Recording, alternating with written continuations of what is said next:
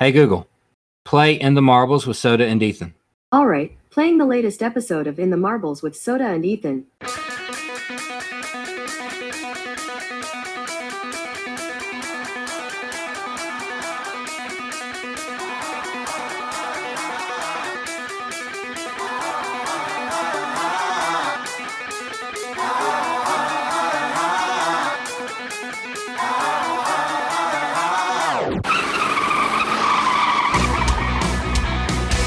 Spinning out of control. Here we go. Foot to the pedal till it's touching the metal. Let's rock and roll, yeah. Soda and Ethan get them tires to screeching out. Beat them checker flags. Last lap, nobody can beat them. It's just that it's a party. Put it on in the carpool. And hear us talk a lot of NASCAR in the audio. Sing it loud, we don't just want it out of mode. We're getting dirty around here, yeah. We're in the marbles. The marbles. Uh, we're in the marbles. In the marbles.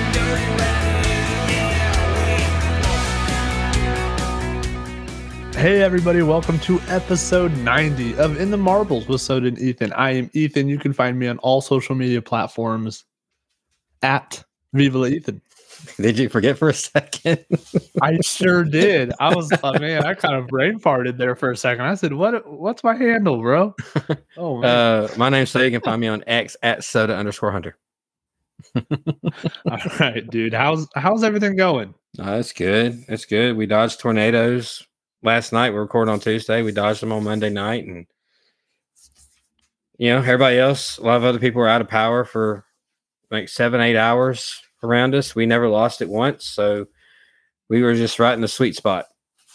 Everybody else had issues. We didn't. There you go. yeah, it sounds like you had an interesting Monday night. I certainly had a Monday, uh, a very interesting Monday night. But first, episode ninety. Who's the first that comes to your mind? I'm not going to let an episode go by where I have a chance to mention this this dude's name and not mention it. Um, Dick Trickle Dick Trick. in the number 90 uh is it Heilig-Meyers? I believe it black and like teal number 90. I believe it was uh 97 and 98. He drove that car in the Cup Series. But um yeah, that's that's the one I think of. You know, you always got to mention Dick Trickle if you get a chance. yeah i call him dick's tricks um for whatever reason i don't know why uh but yeah i i think when i think of 90 i always go to elliott sadler in the xfinity series racing Okay. that CitiFinancial blue and white car Um, in reality, who I go for is um a little earlier than that, like and ear- earlier than even like Dick Trickle, like probably 86, 85, 86, 87, somewhere in there. Um, Ken Schrader. I, only reason why I even know he did it was because I had a diecast of it. oh Um, Ken Schrader drove a blue and red number 90 for Junie Donlavey. oh nice Yeah, and that's usually the one I think of. Uh, back in the day, the uh, RCCA they made cheap little 164 scales. It kind of like in the same packaging and stuff that the uh, current uh, 164 scales you buy online from Lionel Racing are. You know, the ones that actually have like the beer sponsors and things like that. Um, Mhm. similar packaging to that. They would they had three different series um that that came in those little packages. They had I guess maybe they had more than that, but they had a whole Busch series set that came with it. And I'm talking about like new Busch series like in 91. You know. So they had like a, a Busch series set that came all they all came in those packages. They had a vintage NASCAR set. I remember getting a Ned Jarrett, a Ralph Earnhardt, Fred Lorenzen, all that. Um, and then they had like a late 80s set.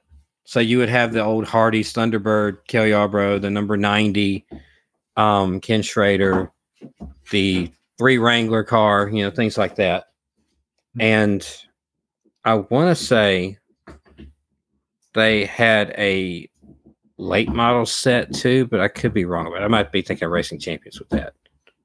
Yeah, yeah, that's the short track late model set that Racing Champions I'm thinking of. But all those little 164 scales, you could buy them for like two dollars. Yeah. You know, back back then, and I had a little gas station right down the street here that sold them. Oh wow. Nobody else sold them. I, they're not in Walmart. They're not. I mean, I didn't even know how to find these things anywhere else, honestly, because this is before internet. This is like mailing catalog junk back in the day, you know. And Yeah. yeah, this one gas station had a table full of them, and that was the highlight of my. You know, anytime I went in there, that was like the highlight of my day. I go in there and I just roam through all the different ones, and I'd usually come out with at least one or two of them. And yeah, it's the weirdest thing. It's a random, random find in a small town, you know. No joke. That's that's very interesting. But you, you went to the Chili Bowl last night. yes. So how was it?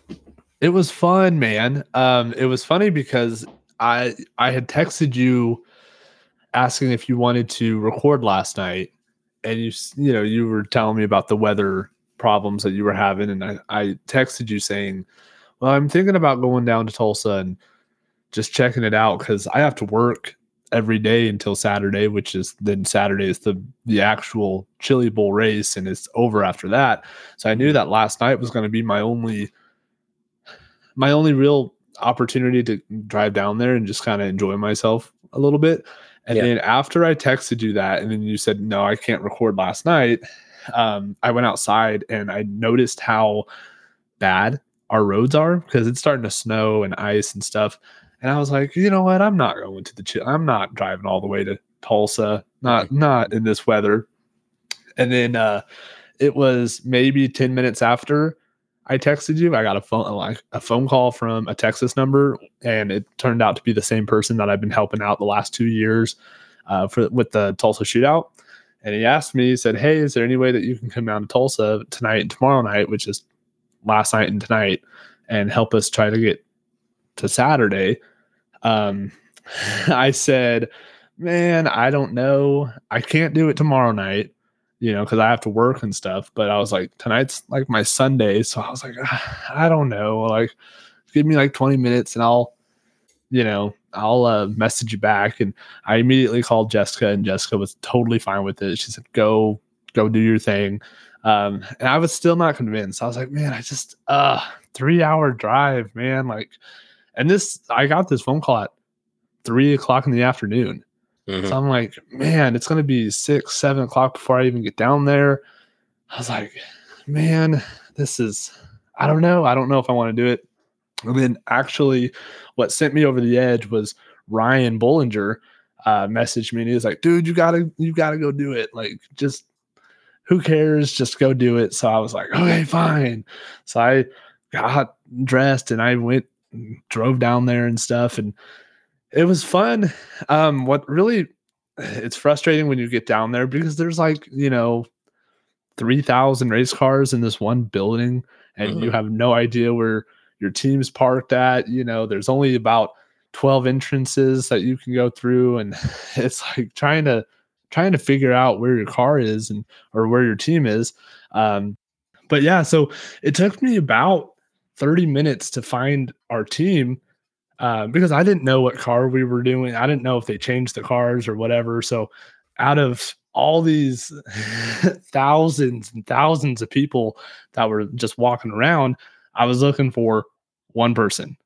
So I'm like, oh my gosh. But I was, I don't know, I was there for maybe four minutes, five minutes, and I, I had walked past Alex Bowman, NASCAR Cup Series driver. I walked past uh, David Gravel, World of Outlaw dirt racer. Uh, Justin Grant was there. I walked past him. I freaked out with that, and and then I saw Chase Briscoe, and then we I finally found our um pit, you know, our little area. So I, you know, just immediately they were telling me what's going on. So I was trying to figure all that out, and as soon as I got to them, it was off to the races. You know, no pun intended. So um, but like the chili bowl is so man, the chili bowl is just so there's not even a word for it. Like it's so intoxicating. Like just being there and like smelling the smells and just seeing all the faces and like the familiar faces, especially with how much time I've been putting on the World of Outlaw uh, dirt game. Like, you know, those little videos that pop up and like, they're like, oh man, you got a top five. Great job. You know, like the, the videos that you cannot turn off for Yeah. anything. um, I saw a lot of those people and a lot of those people I don't know. So I couldn't be like, hey, so and so. Hey, you, know, gave, I- you gave me a thumbs up for a top five the other day. yeah what's up bro you know um but yeah there's a especially obviously i i'm racing in the midgets in, on my video game so there was a like pretty much everybody um from that video game was there and i would walk past them and it was just like nothing you know nothing no big deal uh it was crazy so uh it was a lot of fun very challenging um i i quickly understand that i'm not I don't know if I don't know. This third year in a row that I had a little bit of an incentive of like, hey, you help us and we'll we'll make sure that you go home with X amount of money and stuff like that. And this is the third year I never I never got to capitalize on that payday, um, which could have helped immensely, but um, we were almost there. You know, the car was super slow. I mean, astronomically slow. Uh, we worked on it. I think we had uh, four or five heat races, and finally at the the last second, I was like, you know what? Let's let's try some stuff. I know it's not. It may or may not be legal. Um, but I was like, man, let's just let's just see what it does. Well, at you some know, point, let's- You know, it's you know, throw something at the wall and see if it sticks, right? Because illegal or not, yeah. you're going to be going home. You know, maybe you'll get away with it. Yeah. Yeah exactly and that's kind of what happened we um and of course i'm not going to say it but we uh i i had this little thing up my sleeve and i was like i don't know how he feels about this and so i went and talked to the driver and i was like hey man um what do you think about this? And he's like uh yeah we can you know i'm, I'm down like we can do whatever we need to. Um so i was like all right cool so we we you know sprinkle a little magic sauce on on the car and stuff and we uh, rolled out for the last chance qualifier. Uh, started 14th out of 22 cars and they stopped the cars before they took the green flag. Uh, it was a 30 30 lap uh, feature and they did tech before they took the green flag and they were making sure that uh, nobody had like certain like Bluetooth speaker, like anything in their ears, up Yeah. their sleeves, no their two way radio. Yeah. Yeah. So, and then they even swapped radio receivers. Like they gave drivers all new ones. So, like, there couldn't be any sort of weird things going on. Somebody must have got like- caught with something. Well, uh, they didn't necessarily say anybody got caught, but they said that they they learned this strategy from Tony Stewart in Eldora. And then as soon as they learned about it, they were like, "Oh yeah, we're doing that." So I was like, "Oh, good deal." And I'm sitting in the stands and I am shaking. I'm like, "Oh no," because they said something about tech before, like right there where everybody could see it. I'm like, "Oh my gosh!" So I'm I'm about to vomit. I don't know how many times I messaged, you know, Ryan or Jessica. and I was like, I'm gonna vomit. this is not fun. Like, I hate this. And then, sure enough, they started rolling off, and you know, with the four wheelers getting them, you know, going. And I was like, looking around, like, okay, is our car? And sure enough, our car started, and they didn't say anything. So I was like, holy moly! So we needed, um, we needed to finish third to advance to Saturday. So starting 14th, I I did not have very much optimism going into it. I was like, oh well, at least it was fun. And then uh within like six laps, he went from 14th to 8th. And then there was a caution. And then he went from 8th to 4th. And I'm sitting there like, wait, oh, oh hang on. Like, holy moly, like this is whoa. You know, I'm like, "Well, I might be walking home or walking home. I might be driving home with 10 grand. Like that would absolutely cover, you know, the debt that I have from my surgeries from you know back in April. I was like, holy crap, like whoa. And then we were battling for third in the preferred line, and I was like, holy crap, we're gonna do this. And we were following second place really closely. And I, at this point, I'm thinking, okay, um, how how do we uh, nonchalantly remove the little secret sauce that we have on our car bef- with without making it noticeable um, before we roll into tech after this race if we finish top three. Um, but unfortunately, the car so went the leader went high side, uh, second place went high side, third place and uh, and us were side by side, but we were on the outside. So like we were behind two other cars on the high side, and whoever was second, like something happened, like they cut their tire or something, and we rammed them really hard. And so I was sitting there, I was like, no, no, because at our local dirt track, if you're involved with it, you go to the back too.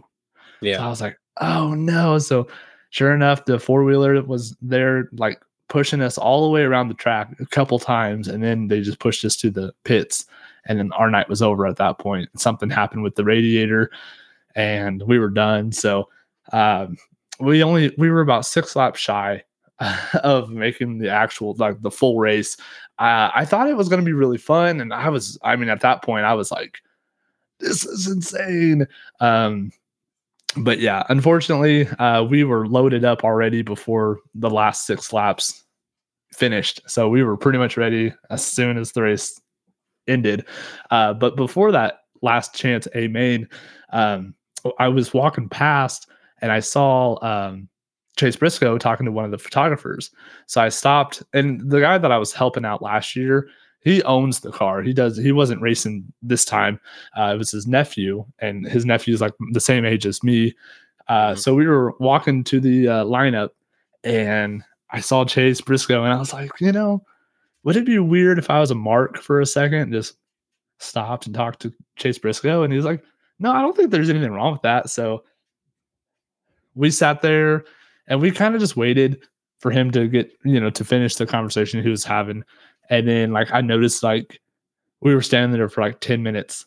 and I was like, gosh, we dude, we gotta go. Like whatever. So I looked to a uh, crewman who was working on the fort, you know, you know, Chase Briscoe's car, and I said, Hey, um, you know, I don't want to be that guy, but I kind of want to take a picture with Chase Briscoe. Is like, can I just approach him? And he's like, Oh yeah, man, go ahead. Like the worst he's gonna say is get away. I'm like, well, that's true. So I walked up to him and I was like, hey, I, I hate to interrupt you guys' conversation, but man, I'm a big fan. Do you mind if I, you know, get a picture with you? And Chase Briscoe is so cool.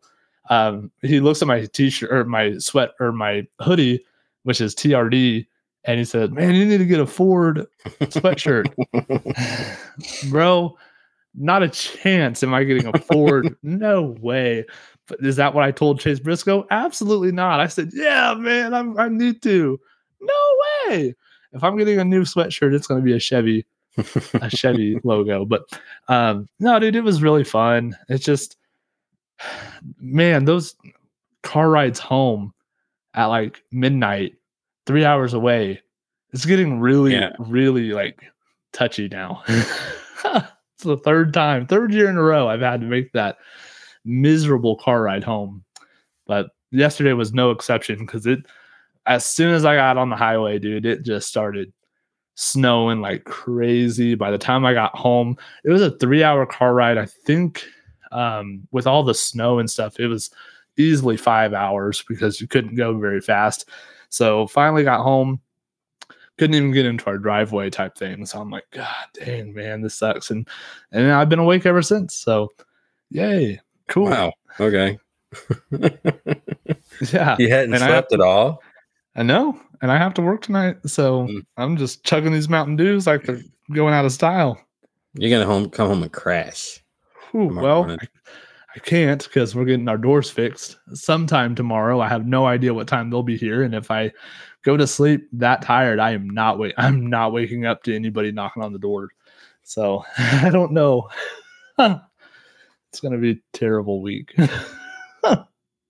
Man, I feel for you. I know mm-hmm. because I, I see some some schedule like that with my wife because she's a nurse and she works overnights. Yeah. So I mean, I see some of it myself with with the stuff she does, and I don't know how she does it. Right. Oof, Pretty crazy. Is and tough. those those long rides are probably not any better uh, with the result that happened too. Yeah, I Yeah. I'll tell you, I can't even I if I'm being super honest with you, I don't remember half of that car ride last night Hmm. a- at all. it was just you know, because like have you ever been going on the highway and as a trucker, I'm sure you have, where like the snow's coming down really hard and then like your headlights make it look like you're in space and you're like traveling a thousand miles an hour and all these mm. little planets are just passing you. Yeah. Like I got motion sickness from it. And I'm like, oh, like I started getting like dizzy and like the the thought of vomiting. I'm like, oh my gosh, I'm in the middle of Guadalajara, Oklahoma. Like I can't like I can't just pull over right now and just vomit on the side. There's no shoulders in Oklahoma, it seems like. So it was oh man, that that car ride is miserable. I probably haven't driven through snow in 14 years. Oh, really? Yeah, since I was a trucker. Before then and after then, I've never had the chance to drive through snow. Ice. Now I've driven on ice. Yeah, sure. We get more ice storms than snowstorms down here where I live. But Mm. um, yeah, it's probably been the winter of 08 to 09. You know, to the spring of 09 Wow. was the last time I drove drove through snow. Wow. just because I got off the road then, and ever since then I've been mostly regional. So I stayed in the southeast with the occasional. I think I occasionally ran to Ohio, occasionally ran to Maryland, places like that, but I never really did in the winter. You know, so Yeah. yeah, unless it would just randomly be snowing in the middle of uh, like midway up Louisiana one day, which it would occasionally, I wouldn't be driving through it. Wow. You know, think we're supposed to get some kind of wintry mix Monday night and Tuesday morning. Oh, there you go. No, no, You don't want some of this? 'Cause Wintry. Yeah, wintry mix is just rain turning into snow. So the snow melts the minute the rain hits, and it's Yeah. comes down as freezing rain, and that's not fun. Yeah.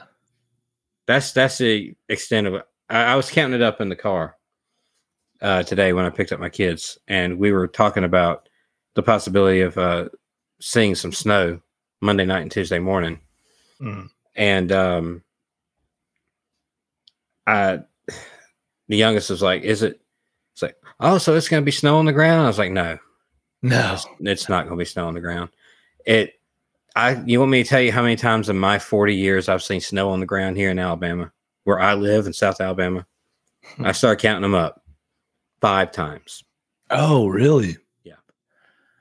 And it was like I was four or five one year, and then it happened when I was nine and ten back to back, ninety three and ninety four in February and March, wow. respectively.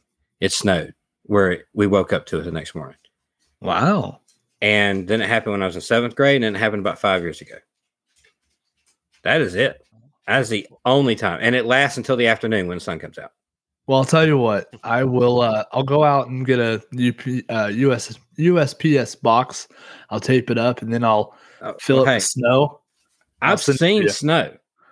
Well, Don't- yeah. I mean, when we, we, for some reason, when me and my wife were truckers, when it was the summer, that company had us driving across Texas, Arizona, Southern California, all that, I 10, all the way across the country and back, all the time. The highest we ever went was I 40.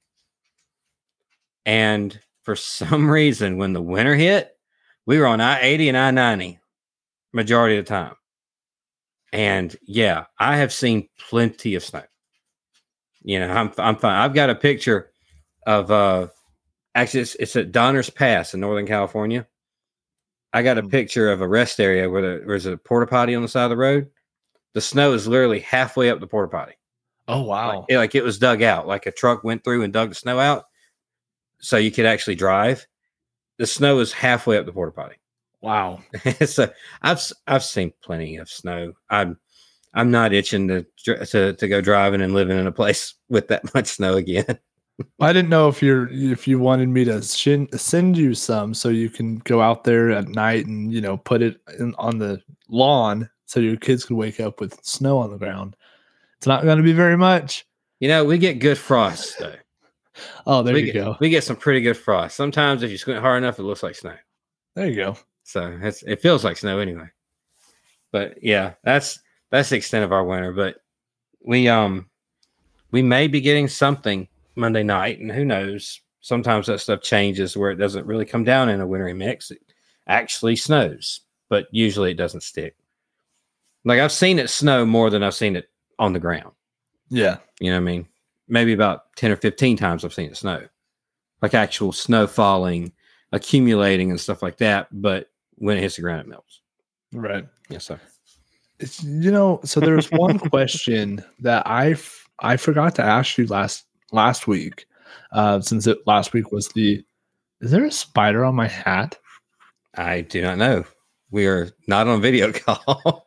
Oh, I looked up at the bill of my hat, and it looked like there was a spider, like a little baby spider, but I I think it was just fuzz.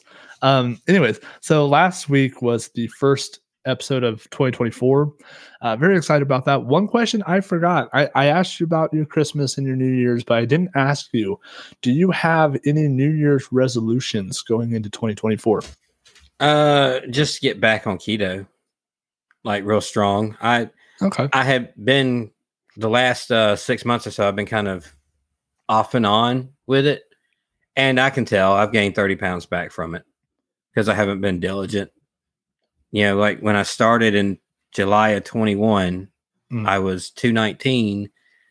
And when I, at my peak, I was 155 pounds Oh wow. with the, yeah, but 65 or so, I think 70 pounds, somewhere in there, somewhere in there down.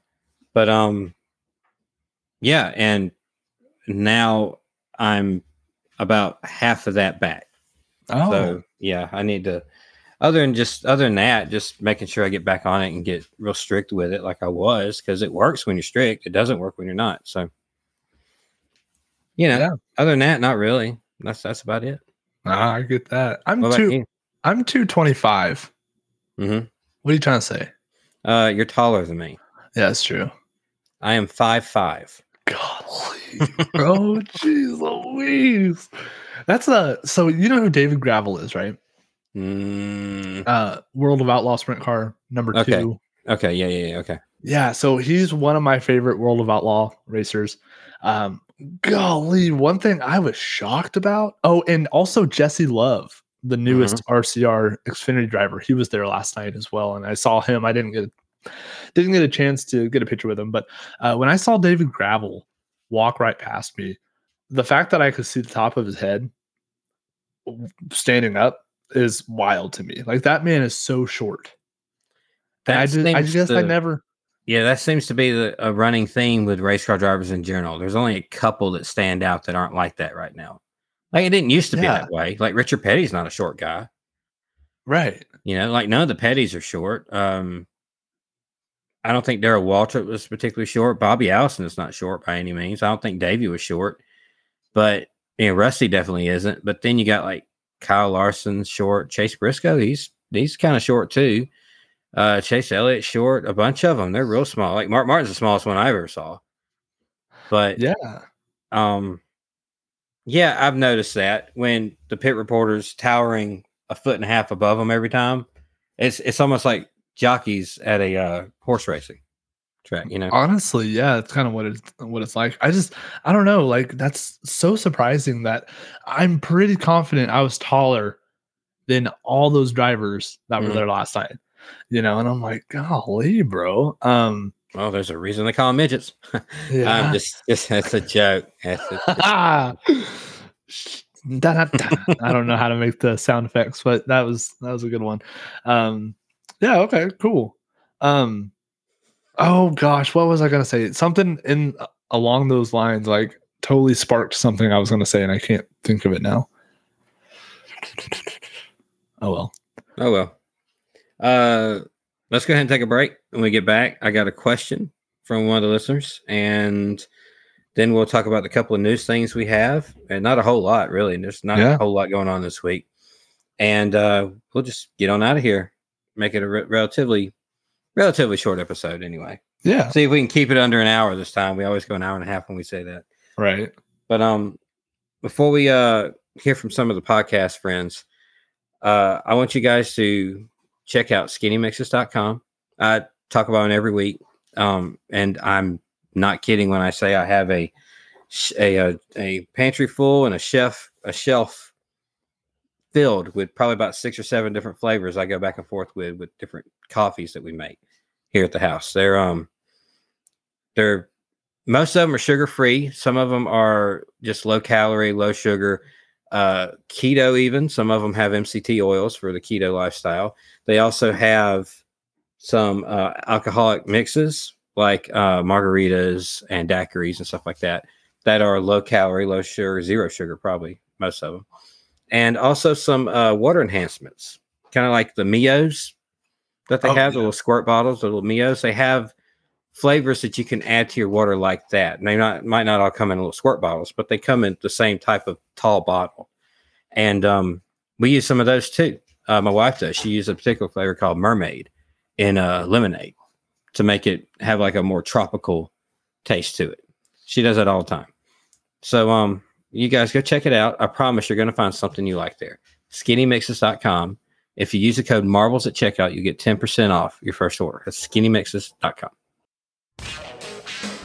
The following announcement has been paid for by the Pulling Up a Chair podcast. Tim here, host of the Pulling Up a Chair with a Chair Shot podcast. If you're a fan of wrestling figures and the artists that take them to the next level, then I've got a favor to ask of you. Come check out my podcast, Pulling Up a Chair.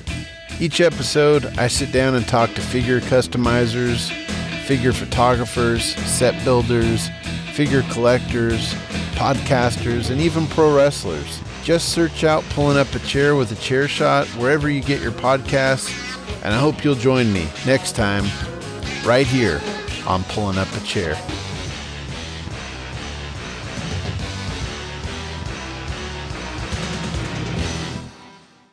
Hey, we're live, pal, and we'd love for you to come check out our podcast, Tales from the Estate. Each week, we talk about our top five favorite somethings. My beautiful wife, Caitlin, likes to share all sorts of random facts. Yeah. Did you know that cows have accents? We did now.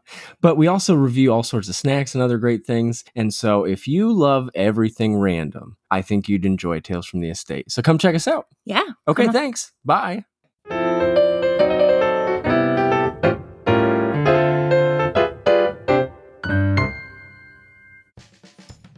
Hi, I'm AJ. I'm Tyler. And I'm Ryan, and we're Three Brews Podcast. We're a show where us three brothers sit down to talk about brews and everything else. Check out our website, threebrewpodcast.com, and follow us on Spotify and Apple Podcast. All right, so we have a question this week All right. from Jody. Ooh, Jody. He asked, I think this is probably going to be more for you because you know a little more about this guy than I do, honestly. I just, I mean, I know some, I just, not a whole lot. Though. Oh, You followed him closer to me, I promise. okay. Um, as a John Hunter Nemechek fan, put my expectations for 2024 in the correct position. Ooh. So what should he be expecting out of John Hunter Nemechek in, in the Cup Series, I assume, in 2024? this is this is one of those situations right where i would say don't ask questions if you don't want to know the answer It's the Um, team, right? I mean, for the most part, yeah because Yeah. yeah. I mean, I I mean, I love John Hunter Nemechek. I'm a massive fan, and I want nothing but the best for him. But I did see something on X earlier this week saying that Toyota was going to make Legacy Motor Club uh, top one tier.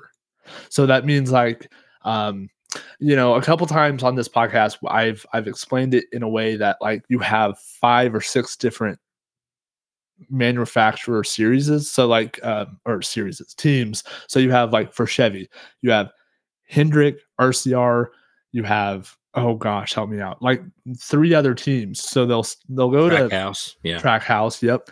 Um, so they'll go to you know their top team, which is Hendrick. They'll say, "Hey guys, how is everyone doing? Yeah, like can we help you with anything?" And then they go to RCR. And they're like, "Hey guys, great to see you." They go to Trackhouse. Hey, how how is everyone? They go to I don't know Josh Bleaky's race team, and they're like, "What what do you guys want?" You know what I mean? Like like what do you guys want? So that's not going to happen with Toyota. Toyota is going to give the same um not advantages but the same what am i trying to say The they're going to give like yes thank you resources they're going to give the same resources to jgr 23XI and legacy. So i think honestly 2024 might be a breakout year for legacy motor club. I don't i don't know if i would i don't know if i would get that excited about this season but when it comes to talladega and daytona and possibly maybe atlanta i would get really excited if i was uh, pulling for that driver in the number 42 What are some tracks in particular that he, as the driver, does really well at? kansas is So mile and a halfs. Yeah, mile and a half. Um, I know, and I'm this is coming back from like trucks and Xfinity. I don't remember too much um from when uh, John Hunter Nemechek was in the Cup Series the first time, just because like he didn't do very much, just because of the equipment. Um, so like you know, watching his trucks and Xfinity, mile and a halfs are he's always super super good. Uh, he pretty much burnt his whole car down doing a celebration at I think it was COTA. Maybe not. Was that him that did that? Um, well, Zane Smith did it once, and then Oh, okay. yeah, yeah. That's what I'm thinking of. because remember John Hunter Nemechek's sponsorship was that fire extinguisher, and he lit, pretty much lit his car on fire. So that was kind of kind of funny. I don't know if it was COTA or not, but um, I mean, honestly, I think uh, I don't think John Hunter Nemechek's gonna have a bad year. I think um, I don't know if he's gonna win. I would say. huh, Okay, let me throw this out there for you. Let me throw these out there for you. Will he get like maybe five, five to ten top twenties? Oh yeah, for sure. Will he I- get five top tens? Is that about the limit? Possibly. You think that's about the, the threshold right there? Like five top tens? Yeah. Oh, I don't know. Five is such a big number. Like, I don't Well, know. Also, you got to think you have six super speedway races if you count Atlanta, well, that's true. and you have two Kansas races, right? Yeah. So that's eight shots right there. And don't they go back? Don't they go to Nashville this year too? Yes. And Iowa? Yes. I mean, all these are really similar tracks. I know Iowa's a little smaller, but Yeah. they're all pretty similar tracks. And then Vegas, that's a pretty similar track too. So he's got chances at these top tens if they if they work at it and get their stuff right. Yeah. I mean, I would say, I uh, I think I won't go any higher than five top tens. Okay. He, I- I think he could do it, but it's really hard because like you don't know how heavy and hard freaking Toyota's gonna come for Mhm. 2024. You know, um, and I feel like there's even though if like you don't mean to, I feel like there's always gonna be that. Hi, Joe Gibbs. How's everyone doing? How's my favorite team? How's every? Oh, hi, 23XI. And then you're like, well, hi. you know though, you know they got a new they got a new player though. They got Jimmie Johnson. That's I, don't- I don't know. That's like the new toy. You know what I mean? Yeah, that's true. That, I mean that's that's a big name that all of a sudden come on your team. And Yeah. I'm I'm imagining you're going to want to be throwing what you can at that big name. you know? yeah. I think uh, out of Legacy Motor Club, not just uh, John Hunter Nemechek, I think the one that's going to have a better year is probably Erik Jones. Yeah, I don't know why I he's, think well, he's capable of winning a race or two once a year. Yeah, he's So, the yeah. he's the Austin Dillon of that team. Yeah, pretty much. Um, how about this for a hot take? Because I just it's like the the writings on the wall. You see it so much with Uh huh. a a new team or a team like changing something big like that, getting that momentum, a new team coming in, something like that. You saw it with RFK, you saw it with Dodge when they come in. There's so much you saw it with Danica Patrick when she come in for the first time. There's just something about new teams or teams finding something new and it all gelling right out the gate, especially at somewhere like Daytona. Legacy will sit on the pole at Daytona. Oh, You can see really? it, you can see it happening, can't you? Can't you? No. I really, story wise, I see it happening. Oh, I man. really that see would that be could happen. really. That would be really fun. Like I'm not against it. I just Didn't don't see it RFK do that just a couple years ago? I mean, if Um, they didn't sit on the pole at Daytona or to sit on the front row, didn't they? Like they they won their both of those qualifying races. Yes, they won They- both of their. They were at least third Um, and fourth. Yeah, because Hendrick has had the front row for like what six years in a row or something. That's that's true. That's true. Um, but yes, you're right. RFK definitely won both of their Daytona qualifying races. I think that was last season. Was it last season? No, I think it was the season before that. Because last year, maybe. because it was the season they went winless. Oh, okay, yeah, then that was 2022. Yeah, it was the first year of the, the new car. No, Buescher won 2022 at Uh, Bristol. Was that? No, that was this year. Yeah, I think that was this year. Good lord. Yeah, I think Hell- Buescher won three times this year, but or 2023, but he didn't win. Nobody won in 2022. That was the big joke. They didn't. They were they did so good at Daytona in the qualifying races, and then they fell off the face of the earth until the end of the year when they actually started stringing together a top ten here and there. I'm 2023 they came on strong. No, maybe I maybe maybe he did. I looking thinking back at it, maybe he did win Bristol. Um, actually, I think you're right because I think uh, some of us picked Buescher at Bristol this year for the fall race, Yeah. because he had won the year before. So I think yeah, you're right. It was right about that, but that was the lone, like shining Yes. moment of that whole team all year long, except for the qualifying races at Daytona. Yes, you are right. Um, that was the only win that they had in 2022 was the Bristol Night Race, and the only reason that like didn't sound right is because it might be a fantasy cup prize this year. Who knows? You're sitting there with a car in front of you. You're like, did he win that? I don't know. Well, it's not here yet. It should be Okay. shipped out next week or so. Lionel race, and that race happened in 2022, and you just now shipping out. Mm. Well, there's a reason why it's taking so long. It's dual autographed. Oh, okay. Yeah. so those normally take a little bit longer as well. Man. Um, did you see that little? Did you see that picture I posted on the uh in the Marbles account? The uh, Lake Speed number 83. Oh yes, I did. Yeah, without the sponsor on it. Yeah. Oh it- yeah. It's, yeah. it's a real picture, by the way. It was like when sponsorships go bad, like that's an act, that's actual paint on the car, yeah. right? And you just put the, I think, Purex, I think Yeah. it was a sponsor. You put that over the the you know the paint because back then that's what they they painted those cars like that, you know, Right. most part. And sponsor didn't pay; they took that they took it off. Golly, man. had a really pretty car. but It was no sponsors on it. And the joke was, well, if Lionel Mason Racing made this car today, this is what it would look like. I mean, I uh, I love Lionel Racing, but you're not. I mean, have you seen their yeah, have you seen their 75 win set? There's not a sponsor in any of that. Yeah. Oh my gosh! Like some of that Action- is just the weird. old action would have never done that. You know, Y- I right. don't know. I don't know what the difference is between action and Lionel Racing. I know Lionel Racing is owned by Action, correct? Or does Lionel Racing own Action? Uh, I'm gonna Some- be really honest. is I Yeah. was not paying I- attention. Well, I don't know. I don't know if Lionel Racing owns Action or if Action owns Lionel Racing.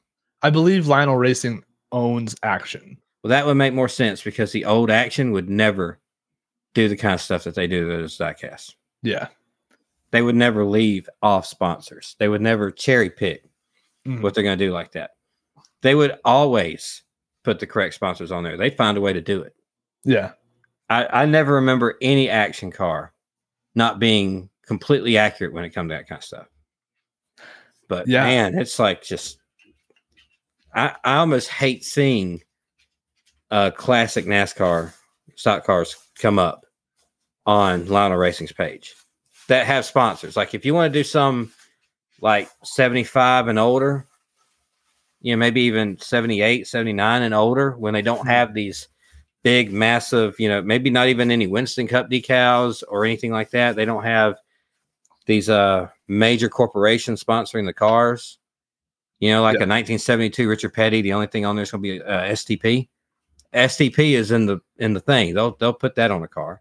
Mhm. But anything before like late 70s and up, yeah, sure, go ahead. Go, you know, put all that stuff on there you want. But anything like 80 and later, I almost cringe thinking about what that car's going to end up looking like. Right. Just because I grew up with something so much better.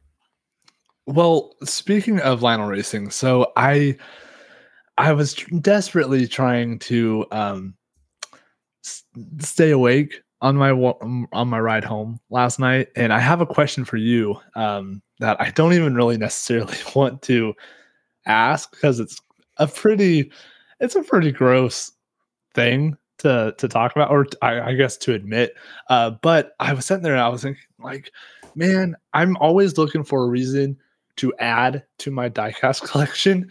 Um, and I think I figured out that out of all the drivers that I meet, I think I'm going to collect their first cup win diecasts. Nothing more, not their second, you know, just their first. So like Ty Gibbs still has to win in cup. Hailie Deegan, not even there yet. Um, Harrison Burton, it's a long shot, but you know what? Talladega, it, it- anything could happen. Obviously, Kyle Busch. I do not have that Auto Club car, but I will definitely add it. Um, Josh Berry, how cool would that be if he got a win this season? Um, Austin Dillon, I don't even know what his first win was in the Cup Series. Oh, I don't either. um, and then Chase Briscoe. So I did, I kind of, I kind of did something, and I took that Chase Briscoe Elite Phoenix race first ever win out of the out of the uh, fantasy cup stuff. So I have to replace that with something. but I mean, just based off of like I'm I'm looking, I have all the screenshots of all the upcoming um prizes that we have for 2024 and like there's some really cool stuff that we're going to be giving away or you know uh d- throughout the fantasy season which i am so excited about I'm also uh one point I want to do a uh, retro prize pack. okay You know, I, I have I'm looking right now. I have a stack of four, um, three or four stacks of uh cards Ooh. from early and mid '90s, and I also have a deck of playing cards. They're Dale Earnhardt Jr. number eight Budweiser playing cards. oh nice Yeah, and I'm all the time going to these little random, you know, antique malls and things like that. And old NASCAR stuff from the early '90s is really cheap. Mhm. So it would be cool to find uh, maybe a Jeff Gordon piece or something and throw in there, a Dale Earnhardt piece, throw in there. You know, uh, just any real big, you know, uh, player from the early, mid, late '90s when all that NASCAR merch was coming out in the late '90s yeah and early 2000s. There's so much stuff out there, and it's Yeah. for nothing at these antique malls. And I was thinking about just taking 20, 25 bucks and just filling a little basket and ship it off as like a hodgepodge reward. I think that would be kind of neat because you never know what you're going to get out of it. right I think that'd be fun anyway. Yeah Um, I know it don't compete to you know diecast, but yeah, that's all right. no i mean i think that's a great idea i love that idea Um, we have a little bit of news to talk about, Yes. and we'll probably get on out of here.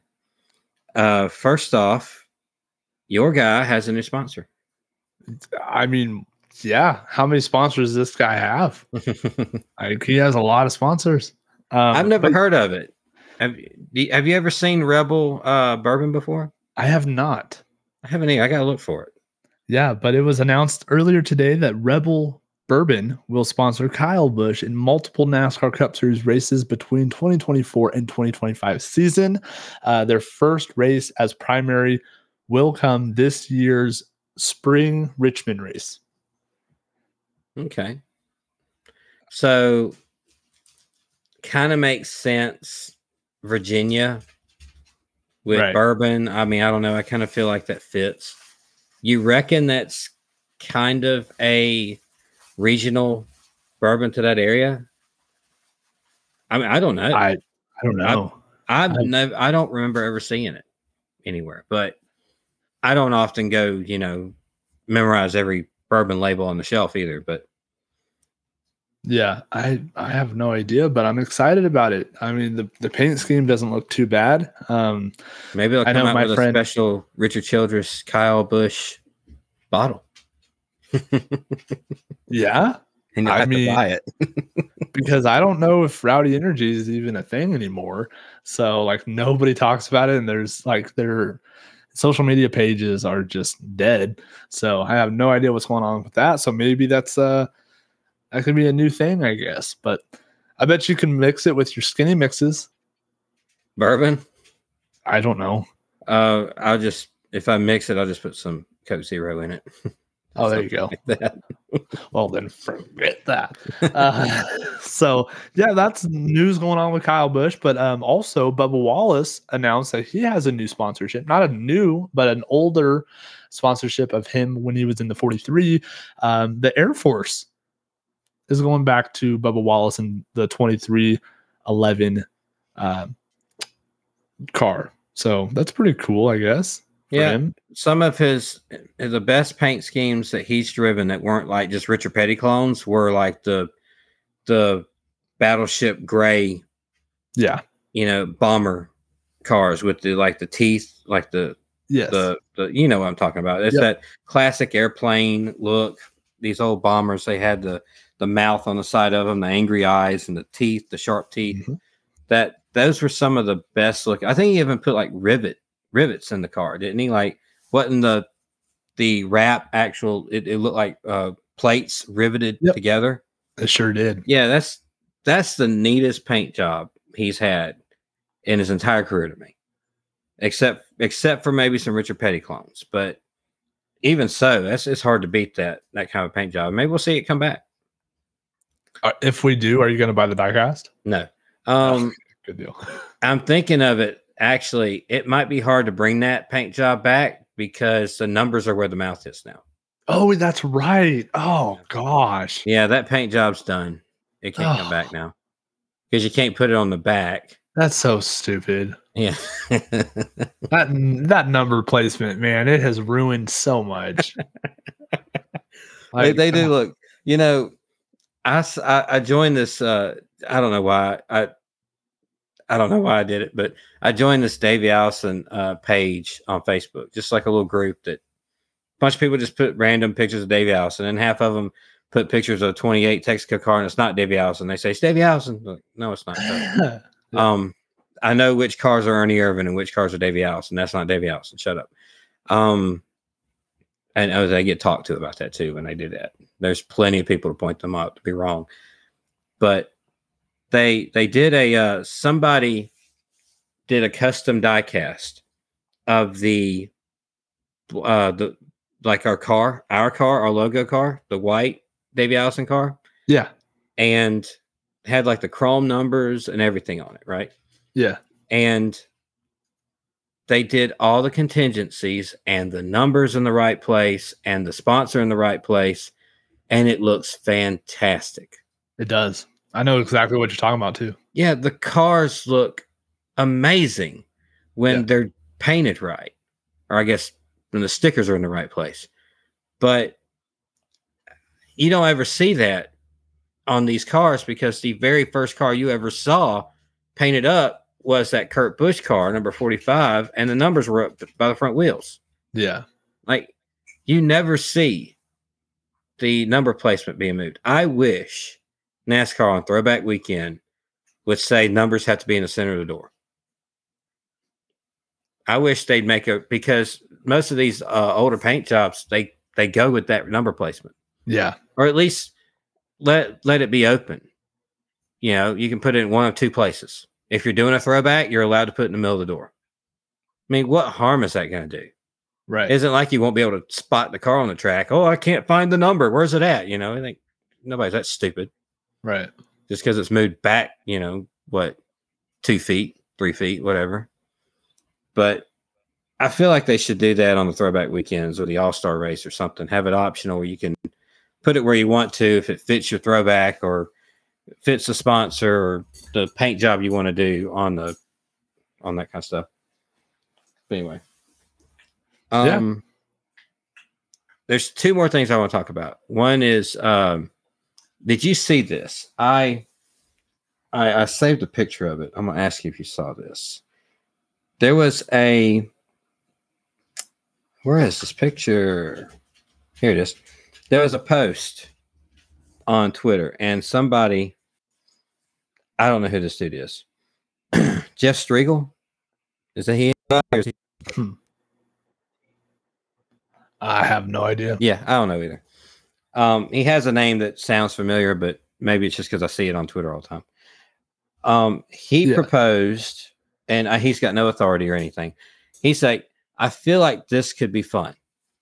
You know how IMSA does like three or four different series in one big race, right? Oh, you yeah, have yeah. top, you know, winning class cars, and you have the overall winner, right?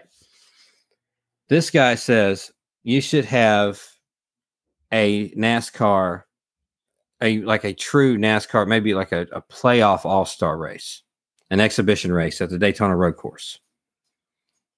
You should qualify them all as one group. So they start where they start. If a truck's on the pole, Xfinity second, Cup's third, whatever, you start where you start. Line them all up and go. 50 laps, one overall winner and you'll have two other class winners. You'll have the Cup playoff teams from the year before, 16 teams, the Xfinity playoff teams, 12 teams, and the truck playoff teams, 10 teams. Mhm. Put them all together in one race and go for 50 laps. Wouldn't that be interesting? I would be I would be very interested in that. I've always been curious to know if you throw those cars at uh, Daytona or Talladega, what would happen? Like if you put them all together at, Ta- at Talladega and like actually drafted in groups, I'm really curious to know what would happen with these cars.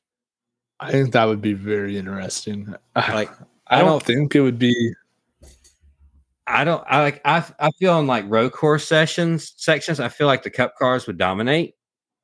Right. But if they got on the super speedways, I think the cup, cup cars are last. I I it's hard to disagree with you for sure. I mean, because trucks don't have the horsepower. So they, they actually do got pretty good horsepower though, but they just don't- they have that big boxy vehicle. I feel like Xfinity would blow everybody away on the on the super speedways. Yeah, they definitely could. Wouldn't it be interesting? If you and if you put them on the short track section, Cup would be awful again too. Yeah. Oh, yes. Yes, they would. They would be absolute last on short tracks for sure. What a what a neat idea. I don't know if they'd ever do that, but NASCAR does own IMSA, and that is their format. So, uh, you know that wouldn't that be? That'd just be neat. Yeah. I'd rather see fun. that than a clash at a football stadium. I can just say that. Yeah. Which, by the way, that is in uh as this podcast drops, that is in three and a half weeks. Wow. Three and a half weeks. February fourth, we're going to see cars on track. Yes. All the 2024 glory. Yes, I'm very, very excited about that. Five and a half weeks to Daytona. Oh, yeah, that's still a handful, bro. Are, uh, are Oh. we? Are, is everybody out there ready for their picks? They, Yeah, are thinking hey. about some things. I mean, you don't have to pick right now. Obviously, see see what qualifying does. See what the races do. The the qualifying races. You're going to have two 50 lap races with these guys to see how they're going to handle at Daytona. Not always an indication because the t- the front row doesn't always tend to race that hard at these things, but it's a good indication to see who's going to do what. Yeah, absolutely. Uh, and those are usually Thursdays, Thursday nights before the Daytona 500. So, yeah, we're we're there, man. We're we're almost there. And also, don't forget that um, I know you and I haven't really sat down and talked about the um, if you guess the champion, you get 50 points type thing. Uh, but we'll, we will definitely have something figured out by Mhm. next episode. Yeah, we'll hash something out with that. Um, Yeah. it might not be as detailed and in depth as um as we had talked about before. It might just be Yeah. a guess the champion, but we'll we'll we'll figure something. It might not even be 50 points. That's a lot. That's an entire race. Yeah, maybe it- idea. I know, but that was also me throwing out the top four too. Yeah. Okay. Yeah, but if you just do one of them, maybe it's a 25 point bonus. I, I don't know. We'll, Okay. we'll we'll talk about that. We'll figure it out. Yeah, for sure. I am also on um, this weekend. So I have to work tonight, Wednesday, Thursday, Friday, Saturday. So Monday, I will be going and getting the uh, 2024 notebook all situated. So we have three more spots until we are completely full. So Mhm. go keep on telling your your cousins and your friends and your dogs and your aunts and your pet rocks and whoever else you think would want to join our fantasy cup. We have three more spot spots spots uh, before that's all finalized. Um, and don't forget that we have a prize for the Daytona 500, which we're five weeks away. We're probably shouldn't even be talking about it right now. But the uh, Richard Petty diecast, the autographed 124 scale diecast. So yeah, it's really important to get those to start kind of doing a little bit of research now. Yep. Five more episodes at Daytona. Yeah. So that'll put it in perspective. Five and a half weeks, but just five more episodes. Yeah. So we don't have that much more time to talk about it. Uh, it'll be interesting the next few weeks to see the next couple weeks, really, to see all the news start coming out. They're already paving the track at the Coliseum. Yep. They're getting that ready right now. I saw pictures of that. Um, one more thing we'll talk about real quick, and uh, we'll get on out of here. We'll uh, and we'll discuss a little bit about the uh, the belt, also that we uh, are going to have made for this year's. Uh, actually, tell you, let's go ahead and discuss that a little bit. right now. Okay. the the championship belt. We want to go ahead and put that out there. I think we have decided we're going to try to go ahead and go through it. Yes. Um, I am concerned that we might not make the uh, like the bottom line for it, and I hate to see people have to shell in more money than they than they really need to be shelling in because of it. So, I would love it if everybody that is in it would would help and participate with it. It's going to be ten dollars a person. This is not a buy-in for the the thing. It's not a absolutely not a buy-in for the thing. And if you don't want to participate in the actual like getting the belt and holding it for a year and shipping it to somebody else and all that, because it's only gonna be one belt. It's gonna be a yearly thing. The yearly thing's gonna be a trophy. But if you don't want to participate in, in something like that, let let us know, and we won't. We just won't ship you the belt initially, but because we don't want you to have to do something you don't want to do. We're not going to force you to do anything. Right. But anybody who is interested in it, uh, if everybody does it right now, it's going to be ten dollars per person to collect into a pool and get this championship belt ordered. Um, chances are it's probably going to go to one of us first to see how it looks and make sure it meets our standards, you know, that we like it. And then it's probably going to go to our current champion so he can have some time with it. Yeah. that seems only fair, right? Right. But um uh Drew Vinsel is the one really uh pushing with this and uh we appreciate everything. He's already looked up how much it's going to be and all that. We just got to come up with a design for it. It's going to be pretty basic, but it's also going to be a championship belt that you won, Yeah. right? Um, I have a PayPal. I don't have anything else personally uh, on my end. I have a PayPal that you guys can send ten dollars to if you want to contribute. Just put a little note on there for the belt. Mm-hmm. Okay, just just say it's for the belt or in the marbles or something like that. just so I can pick it apart from any other transactions on my PayPal. Um, if it's anything other than PayPal, message me and we'll figure something out. It might go directly to Drew because he's got a Venmo. I just don't know his Venmo. Um, but PayPal for me, go ahead and write it down, whatever you need to do. Dunlap Racing 53 at yahoo.com. That's Dunlap, D U N L A P, Racing, R A C I N G, 5 3 at yahoo.com. That is my PayPal, my personal PayPal. I don't have an, we don't have a, a show PayPal. We just never set that up. Um, and I'll keep all that money separate. And if it winds up not happening, I'll be sure to send it back to whoever it goes to Right. but I'm fairly sure this is going to happen because it sounds like people are willing to pick up the slack of those that might not want to participate. And I understand if you don't. It's a buy in on something that's supposed to be free. You don't have to do this to play the fantasy cup. Right. This is this is something so we can trade a like a, a, a championship belt around for the winner. You know, just something fun to do on the side. That's what this is all about. Um, so if you will, if you're interested in doing that, send the ten dollars to that PayPal with a note saying it's for the belt and the marbles, something something that's going to get my attention, Mhm. and I'll keep that aside. And when we get the money we need, we will send it to Drew. Drew will get that thing ordered. We'll work with him on it. We'll get a one of our logos will be on that belt somewhere Yeah. and it'll get made and we'll see how it turns out. And in the meantime, I'm going to be making a trophy. Yeah. Hopefully, so have the trophy by April or May too. Go ahead. yeah. So just to like realify what Soda just said, uh, um, this is not a you know pay to uh, come in and and uh, play with our fantasy cup. Like the fantasy cup stuff is completely free. All you have to do is just say you want in, just like everyone has. Um, what we're talking about is the championship belt, which I know we've gotten some new listeners here in the last couple weeks, especially from my hometown. I actually have quite a few that came up to me and said, "Oh, I love the podcast."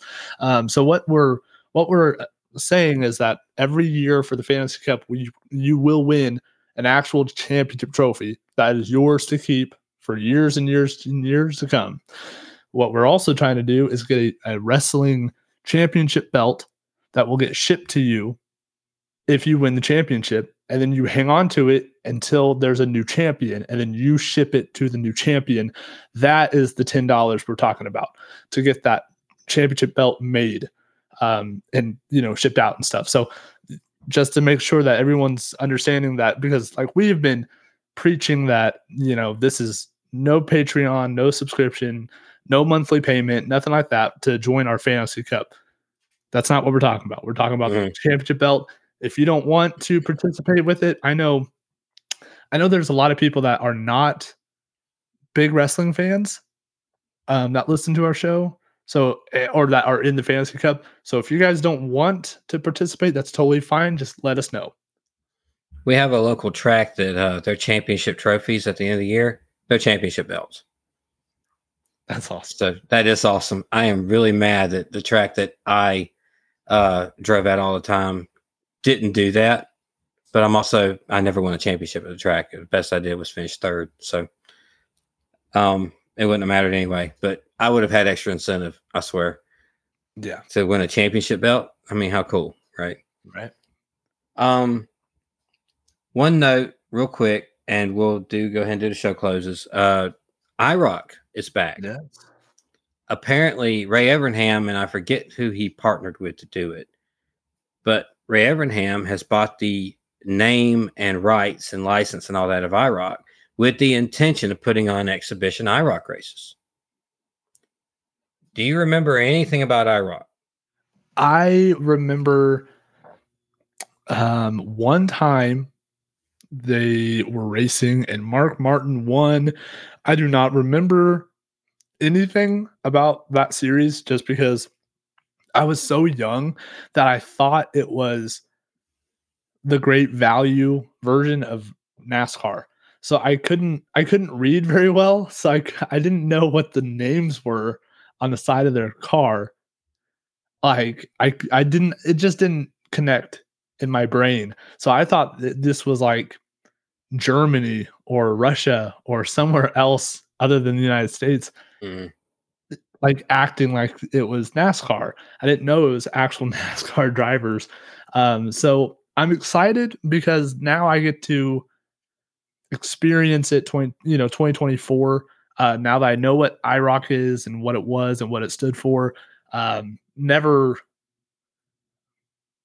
I guess, like never having that opportunity to like actually appreciate it when it was here in its prime. Uh, now I get that opportunity, so I'm I'm actually kind of excited about it, but I'm not. Um, I'm not really getting my hopes up about I it. can, But I I can tell you this: it's going to be better than SRX. I would hope so. Yeah. Yeah. Uh, I have actually been to a couple of IROC races live. Oh, really? Yeah. They they raced in when I was a kid. Uh, the, whole history of IROC is really neat. Uh, I think it started in the uh, late seventies or early eighties or something like that. And you had Formula One drivers, Indy drivers. You had like Andretti, uh, AJ Foyt, um, Cale Yarborough, David Pearson, Richard Petty. You had all sorts of names that never really ever raced together. You know, like Fittipaldi and all this, and they're all racing ro- like Road America or something like that in, in these things, or they're racing Daytona. And they raced all sorts of different tracks. When I was a kid, uh, and they actually started off, I think, in Porsches Oh. way back in the day. And then I think it went to Firebirds in the early 90s. When I was a kid, it was Firebirds. And they only raced at Daytona, Talladega, Michigan, and there was one more. I can't remember. I cannot remember which one it was, but it wasn't a road course. Maybe Atlanta. Might have been. It sounds right. Sounds right. Sounds like it was Atlanta. But like the old oval configuration Atlanta. That they race four races a year. And you said you saw Mark Martin win. Mark Martin was the king of IROC. Yes. He he won more championships in IROC than anybody else did. If there's anything that he was never second in, it, was, it seemed like it was IROC. I mean, I don't know if he won all the races. I, I really don't think he did win a whole mess load of races, but he sure was consistent enough. He won all the championships. Right. Um, interesting note. I might have said this on the show. I'm not sure. In '93, there was one more race left on the IROC schedule. That um, after Davey Allison died, Davey Allison had competed in three IROC races, and he was the points leader when he died. The rules for IROC say that somebody can take the place of that driver and represent that driver so that driver can gain points for the replacement. You know, like the replacement, you know what I mean? The replacement gains points in the name of the driver he's replacing. in Yes. Terry Labonte filled in for Davey Allison. So he drove the car with Allison's name on it, drove it around to, I think, a sixth place finish. I think they had 12 cars. He drove to like maybe fourth or sixth, somewhere in there. And he won Davey Allison's only championship. He is officially a 1993 IROC champion. Yeah. Isn't that neat? That is really neat. It's Mhm. very risky, you know, but yeah, that's that's awesome. I love that. Risky. What do you mean? Uh, I mean, so you have to understand that I, I uh, when I when I think of Terry Labonte, I think of 2004, 2003 Terry Labonte. So like he wasn't. at- Oh, no. See, this prime, is so 93. 93. Like I take that back. 93. Yeah. He was pretty fast. Yeah, he was he was pretty decent in 93. Um maybe not as good as he was a couple years later, but he had already he won him a championship in 84. Uh he had just started I think he just moved over to Hendrick in '94 or '93. It was '93, wasn't it? No, no, '93. He was Ricky Rudd was at the five. '94, Ricky was at the ten, so he moved to Hendrick in '94. So there's still something there with Terry. I think he was in the 14 Kellogg's car back then. Gotcha. But yeah, and and he didn't win by any means, but he got enough points where Davey Allison was declared the champion. Yeah, So- he survived. Yeah. And to this day, that's awesome. And if Ray Evernham owns IROC, I hope he comes out with a 1993 IROC champion Davey Allison t shirt Yes. because I would buy the mess out of it. Yeah, and for the record, it's uh, Ray Evernham, and I had to look it up, but it's Rob Kaufman, who is a former MWR co-owner. Oh, Lord. So Uh, you know what this means? It means rocket fuel. well, and it, it'd be legal if it's his whole thing. Good lord. But um, yeah, I I saw some really fun IROC races. I remember I talked about it on here one day. Kenseth came or Kenseth, um, Steve Kinser, the World of Outlaws, Steve Kinser, Yeah. before he started driving in the Cup because he started driving Cup Series uh, for a minute Yeah. in the number twenty six Quaker State car. So before he was doing that, he was out there at Talladega. I can't imagine what was going through his mind going 200 miles an hour like that with these guys. But on the last lap, he went from nearly last to inches away from winning that race. Like he finished second by like thousandths of a second Right. because everybody was in one giant pack. It was 12 cars, everybody was in a big pack together. And he worked his way through all that in one lap and nearly won the whole race. And we I remember we were all on our feet saying, Oh my God, look what he's doing, you know? Um really, really fun series when I was a kid. Uh I never missed it. I, I never missed a single race of it. But um, and then there's some classic moments where like Dale Earnhardt and Dale Jr. were in a race together. It was their first Yeah. time in a race together, I think, except for uh, Japan. Yeah, I think they had Japan race first, but this one they were actually competing for a win against each other. And Dale Earnhardt roughed up Dale Jr. coming to the checker flag and wound up winning the race. But uh, just memorable moments like that. It's fun to see that that brand back. Yeah, for sure. I'm very excited about it. Uh, okay, let's go on through the podcast drafting partners real quick. Hey, and we'll get really, here. really fast. Did you Mhm. see the uh, Stewart-Haas Racing's new logo? I, I don't guess I did. Oh, you haven't? I don't think so. Okay, then I'll put that on the list for 91, episode 91 to talk about because Okay, it- yeah, I'll, I'll I'll get a look at it and uh, study it, and I'll, I'll we'll come back at episode ninety one and talk about it. okay. All right, one shout out, uh, fully poseable wrestling figure podcast, and also a side project to Scott on that show, Drunk Wrestling History. Not much of a side project it is anymore. It's it's been going for a while. Um, Positively Pro Wrestling podcast, new shows every single week. It seems uh, really good, fun, retro. You know, deep dive back into some older shows and things like that. Howling with the Wolf and Jason Wolf and his Chop Shop. He just showed off some really cool stuff today. I wish I was buying more of his stuff. I'm just not in the place to do that right now. But I highly recommend anything he has. See if you can get in on that chop shop. See if you can commission any artwork from him. Excellent, excellent dude. Uh see if I can pronounce this. This the stuff I know. No, I can't. I can't. I, I, I can say it until I try to say it. Ah, the the Stefanos. the Stefanos Disney. I'll just say the Stefanos Disney. There. Okay. I'll just call it that. Um, I hate that because I, I, I can never pronounce his name, and if I if I try to pronounce, I can't never pronounce his name. It's Yeah. so stupid. Welcome- it's not. Welcome not- to- It's not that hard. I can say it, but he throws nose on the end of it, and it's oh, um, my brain can't do it. I don't know what's going on with it. But Is it Destefano? Destefano's Disney. That's it. Destefano's Disney. Okay. You said it. Now I can say it. Destefano's Disney. All right. That's the Destefano's Disney. That's what it's called. I really hope I ain't making him mad by doing that. I don't. I don't even know if he listens, but I really hope I don't make him mad by doing that. I just, for some reason, my stupid brain doesn't communicate the right word with with the mouth, and it doesn't come out right. Listen, Welcome to my world, Yeah. pal. I get it.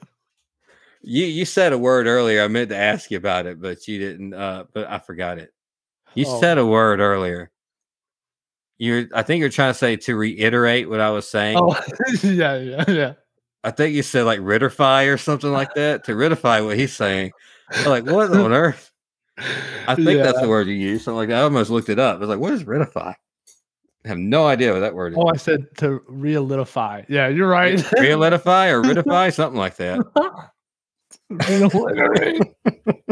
What was I saying? Golly. That's so funny. I was I actually knew it going into saying the word, and then I was like, Just I'm go with it. if- yeah, I want to see if anybody catches it. Oh, I caught it. I caught it. I'll make sure everybody goes back and listens to it too. Um, but Stefano's Disney. Okay. I'm jealous for what he's doing.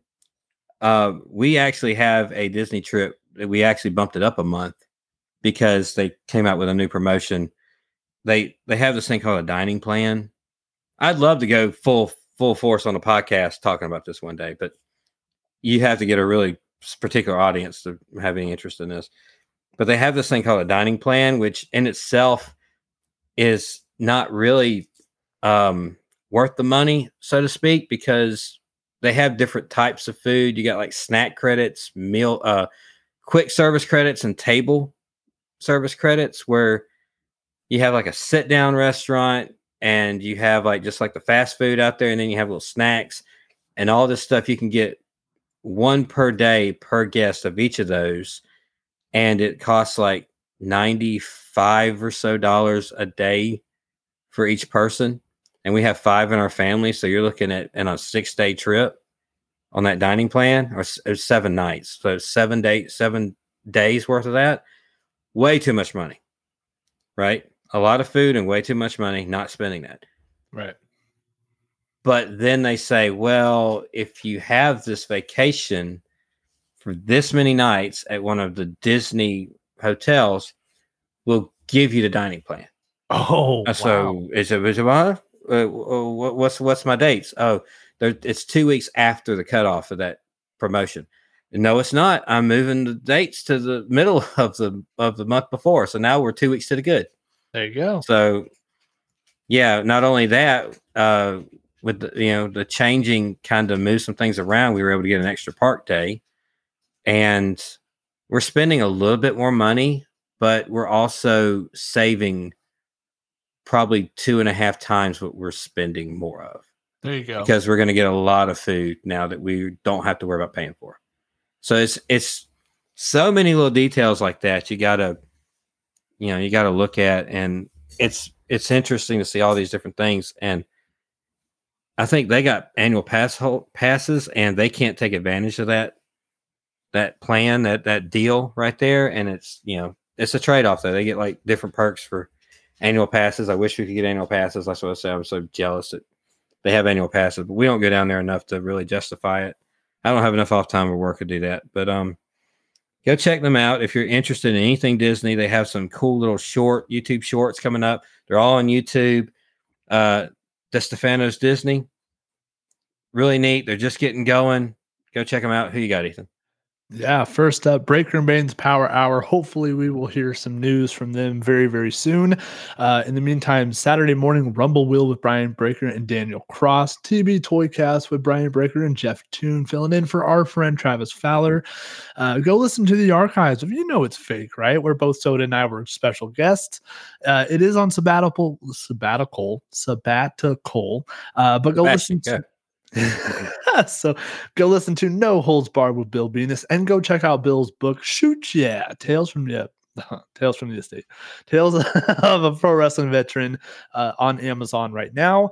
Stolen Gimmicks Pro Wrestling Podcast with Joe and Jordan uh, just finished up their fantasy football stuff. Now we are focused on the two Royal Rumble pools that they have. One costs 10 bucks, the other one is for free. Um, so go check out that. You heard the commercial earlier. Go check out Tales from the Estate with Drew and Caitlin with cameos from Rocco and Cole, uh, the second highest rated podcast with a husband and wife in the world, according to one website. Uh, go check out their last episode was a Q&A uh, episode 150. Uh, absolutely hilarious. Love that. Love those people. Love that podcast. Go check it out. Uh, just like Tales from the Estate, you also heard Pulling Up a Chair with our friend Tim at a Chair Shots commercial, as well as you have heard the commercial for Three Brews podcast with AJ, Ty, and Ryan. Uh, one of my absolute favorite podcasts. Um, gosh, I just I love that podcast. So go check that out. And you know, that's that's all I got. I want to thank everybody for listening to this week's show. If you would please rate and review and follow us on all the social media platforms, uh, X and Instagram at In the Marbles Pod. You can also find us on Facebook. You can email the show In the Marbles Pod at gmail.com. Check out whatamaneuver.net, search by store, click down to In the Marbles, and you'll find our t shirts. That's a really good way to support the show. Also, a good way to support the show is to go to skinnymixes.com and use code marbles at checkout for 10% off your first order. If you want to get on uh, in on the championship belt for the In the Marbles Fantasy Cup, if you want to participate in that, it's $10 per person. Send it PayPal Dunlap Racing 53 at yahoo.com. D U N L A P Racing 53 at yahoo.com. And before we get out here, you got anything you want to add? As always, peace, love, and all the above. And we'll see you next time in the marbles.